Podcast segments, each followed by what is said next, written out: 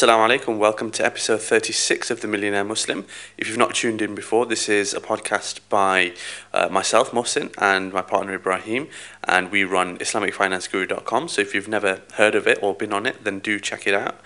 And today we're going to be talking about a government scheme, a UK government scheme I should add, that returns 25% a year.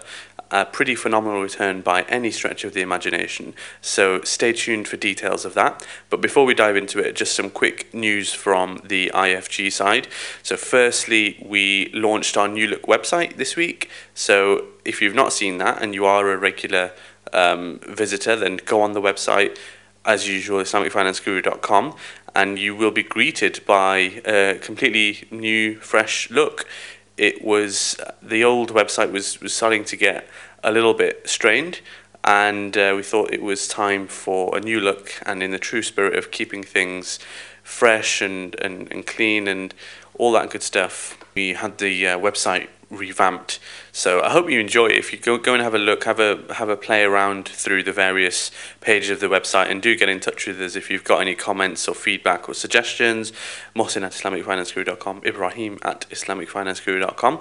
The other bit of good news is that our flagship course, Halal Investing for Busy Professionals, will be launching this Saturday, the 15th of June. So if you've not heard of that or you're not enrolled yet on it, it's a course which does pretty much exactly what it says on the tin. It's designed for busy professionals who are not really kind of interested in becoming whizzes overnight, but they do want to start putting their money into some good investments, and they want to start putting their money to work basically, but they don't really know where to start. We help with all of that. We've curated a bunch of really good, interesting Islamic investment options, and the course will run through all of them and have you invested in an afternoon, provided that you are willing to put your thinking hat on for a little bit and actually go away and take action based on what we have taught you. And the third bit of news, well, it's not news, I suppose, but as you know, we have launched a wills service. So if you've not got a will, and it's one of those things that you keep meaning to do but you never get around to doing, then our system basically allows you to sort your will out within 30 minutes from your sofa, and you've not really got an excuse. So wills.islamicfinanceguru.com for that. So it's wills.islamicfinanceguru.com, and it's a 30-minute process, really straightforward. And if you've not sorted your will out yet and you want to, then definitely go ahead and visit that. So, moving on to today's episode, and this is all about a government scheme. It's called Help to Save, and I did an article on this back in March, I believe it was, which has had some good responses, has some good views, and I thought that I should do a podcast on it because I haven't really publicised it on this platform. This is a government scheme really that's designed to help I suppose low-income families, but I'll go on to that in a second, designed to help them to save. And the premise is that you save a maximum of £50 a month, so you can't go ploughing all your money into this. It's a maximum of £50 a month. But what they do is, on your £50 a month, every 2 years they pay you a 50% bonus. So annualised, that's a 25% return. So let's run some quick numbers on that. If you did the very, very maximum, so £50 a month, you could automate it by doing a direct debit into the relevant account. £50 a month is £600 a year, so over 2 years you would have £1,200, and the government pay you a 50% bonus on that. So on your £1,200 you would get £600 deposited by the government as a bonus, so your £1,200 saving has brought you £1,800, which, as I say, is a 50% return or a 25% return if you annualise it. And you can save for a maximum of 4 years. There is a maximum on this, so you can't just keep doing this forever and ever, but it's a very, very neat little trick or a neat little scheme that not that many people know about. So I thought that it would be a really good idea to do this on a podcast just so that you guys can be aware of it. So over the 4 years, of course, you would, from your own money, have saved a maximum of £2,400. and you would get 50% bonus on that, so £1,200 is a bonus. So over the 4 years, your £2,400 has brought you back £3,600. And the other neat thing about this is that, if provided that you're eligible for it, if you are eligible, it's likely, but not definitely the case, that your wife or your husband is also eligible. So you could do it so that both of you apply for the account, both of you put in £50 a month. So you essentially, you're putting in £100 a month into this scheme, which means that over the 4 years, you'd have saved in cash £4,800, and you'll get a 50% bonus on that, £2,400. So your total amount saved would be £7,200 based on only £4,800 cash going in, which, let's put that into some context. You know, a good property investment will yield you something like between 5 and 8%. If you've had a good year in the stock market, you'll be getting around 10, 11%. So to be returning 25% per year is a pretty astonishing feat. So there's no doubt that the economics of it are absolutely fantastic. So there's two things that we need to discuss. One is the eligibility, you know, how are you actually eligible for this? And the other knotty point is going to be on the fiqhi side, because there is an argument here that, is this simply a kind of riba-based transaction where you're getting money for your money? So we'll take each of those in turn. So eligibility, strictly speaking, the eligibility criteria are relatively straightforward. So what the government website says, and you can check this all out yourself, by the way, if you just Google Help to Save, you will come up with the government link for this, and you can do all of the reading yourself. But just to summarize briefly, the three criteria for eligibility are, you have to be someone that is either receiving working tax credit, you're entitled to working tax credit and receiving child tax credit, or you're claiming universal credit and your household earned £542.88, very precise, or more from paid work in your last monthly assessment period. Now, from what I've heard anecdotally, I mean, you might know offhand based on those three things that you're eligible or not. What I've heard anecdotally, though, is that if you simply go on the Help to Save website, there will be a link for you to check whether you're eligible, and that leads you to a login for your government gateway account, which, by the way, if you've not set one of those up already, you should definitely set one up. It's linked to your national insurance number, so the government kind of pulls all the relevant information that it needs to pull. But you can do some pretty nifty stuff on there generally, like you can check out your forecasted state pension, you can check your national insurance contributions to see if there are any gaps, and you can do a bunch of other stuff on there other than what we're talking about here. But if you go to the link that is within the Help to Save documentation online, they've got a very, very simple thing that's linked to your national insurance number that basically tells you in an instant whether you're eligible or not. Now, as I say, what I've heard anecdotally is that there were people who didn't necessarily fill the criteria, but for some weird or wonderful reason, I'm not exactly sure why. Maybe they were eligible for it in the past, or I'm not exactly sure why this is the case. But I've heard that some people go on the link and it tells them that they're eligible and that they can apply pretty much there and then. And the process is a very straightforward one. It's all done online. You simply click to open up your account.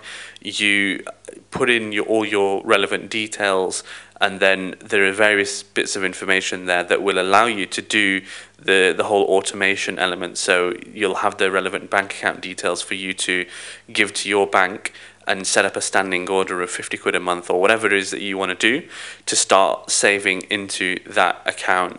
So it's a very simple process. So even if you think you're not eligible, it's definitely worth checking out, because even though it might be a small element of your capital, even getting a 25% return on that small element can boost your overall returns for the year. If you think about your whole capital as a portfolio, even having a little bit of it as 25% a year is going to boost the lot. So definitely check that out, even if you think you're not eligible. And if you think you're eligible, then 100% check it out, provided that you've got the money to be saving, because it's a really, really great incentive to save. And as I say, 25% a year is not something that you're going to get in the vast majority of other investments, and certainly not anything as safe as this. So definitely give that a check.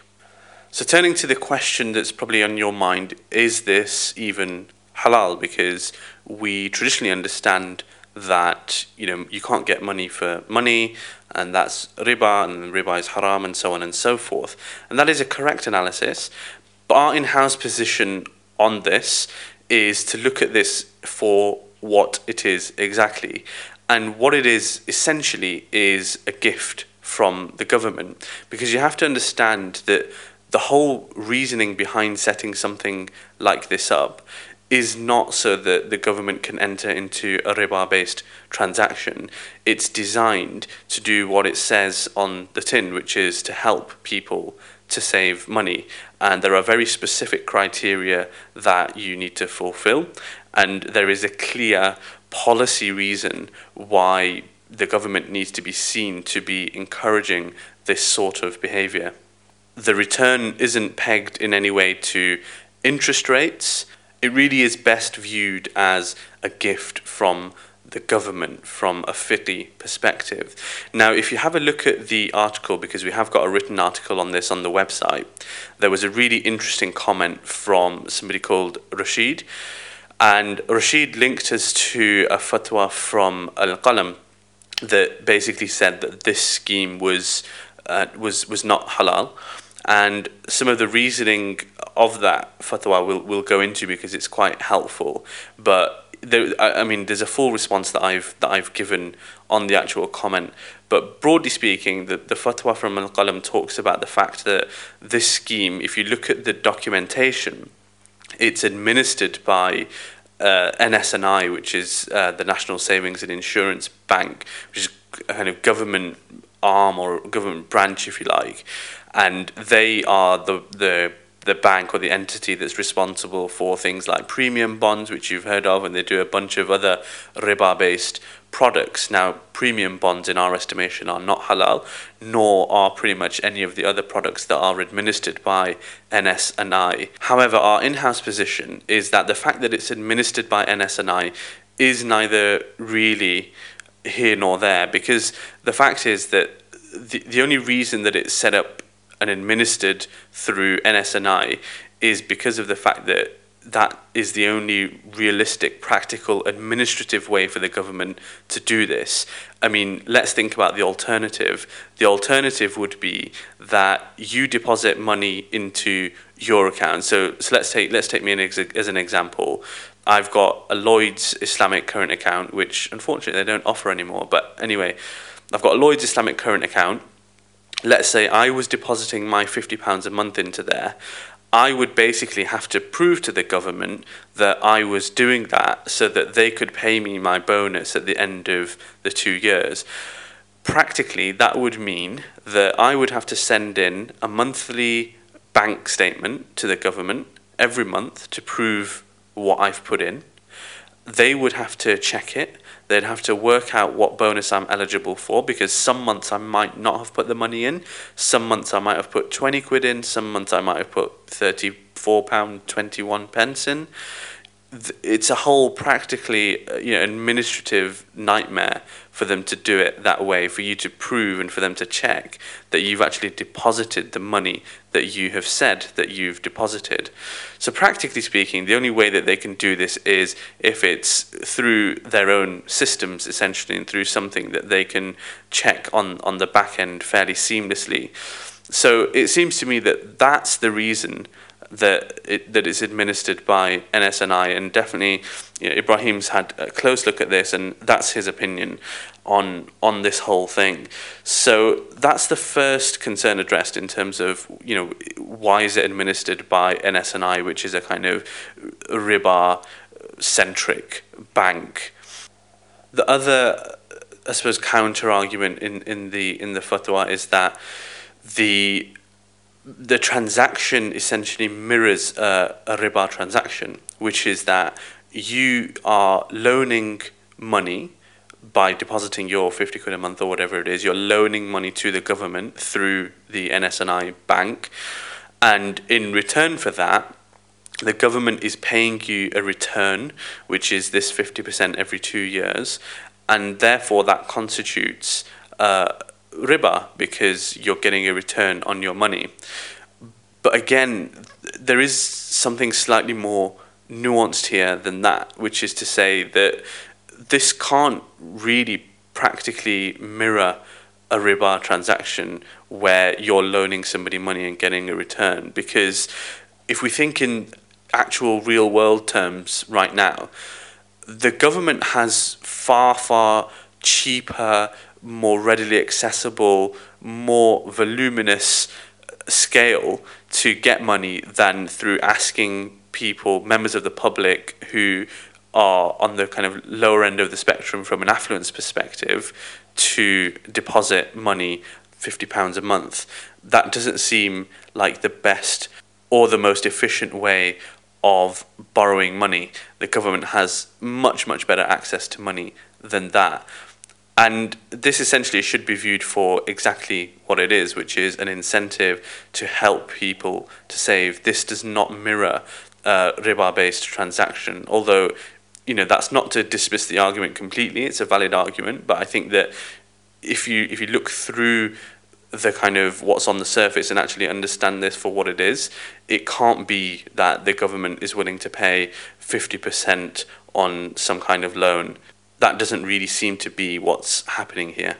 And the third argument really against the Help to Save scheme from a fiqhi perspective is that once you deposit this money, that money is then used by NSNI and routed through whatever government organisations to be funneled into haram activity. And I think this point is dealt with much more simply, just thinking about it in real terms. If we did take that as the yardstick for where we can or cannot put money, then it would be extremely impractical for us to do pretty much anything.